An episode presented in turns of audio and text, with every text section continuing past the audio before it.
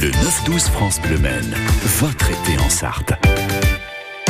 Tout au long de l'été, justement, nous vous proposons de réécouter les explications de l'association Men Science aux interrogations du quotidien ou aux énigmes, les savoirs de la nature. Et ce matin, sur France Bleu, on va s'intéresser à notre fameux bronzage. Aux côtés de Bérénice Bélanger, c'est vous, Clémence, qui allez tout nous dire, sauf que j'ai l'impression que vous avez un petit peu la tête aux vacances. Le soleil, la plage, un bon livre. Ah, je m'y croirais presque. Et je suis sûre que vous aussi, vous vous imaginez à Coco Plage, à Sillé-le-Guillaume, en train de faire bronzette.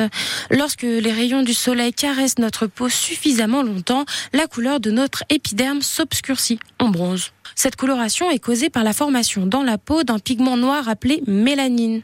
Puis la mélanine migre vers d'autres cellules appelées kératinocytes et induit une protection de l'ADN de notre peau pour éviter les mutations génétiques malencontreuses et diminuer ainsi le risque de développer un cancer de la peau. Euh, vous l'aurez compris, cette réaction n'est autre qu'un signe de votre peau qui se défend contre les agressions du soleil, en particulier les rayons ultraviolets qu'on appelle aussi les rayons UV. Oui, c'est vrai qu'on rêve hein, de, ce teint allé.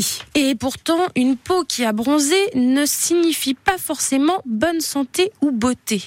Le soleil est essentiel à la vie, mais une exposition excessive aux rayons UV qu'il émet peut être néfaste pour la santé. Les rayons UV produisant le bronzage sont les UVB et les UVA. Ils ont la même capacité à brûler les cellules de notre peau et à altérer notre ADN. Donc notre épiderme met en route un mécanisme de protection. Sous l'effet des UV, les mélanocytes, les cellules présentes dans notre peau, produisent de la mélanine et celle-ci colore les cellules de l'épiderme et les aide ainsi à se protéger. C'est ce qui donne la couleur dorée ou brune à notre peau.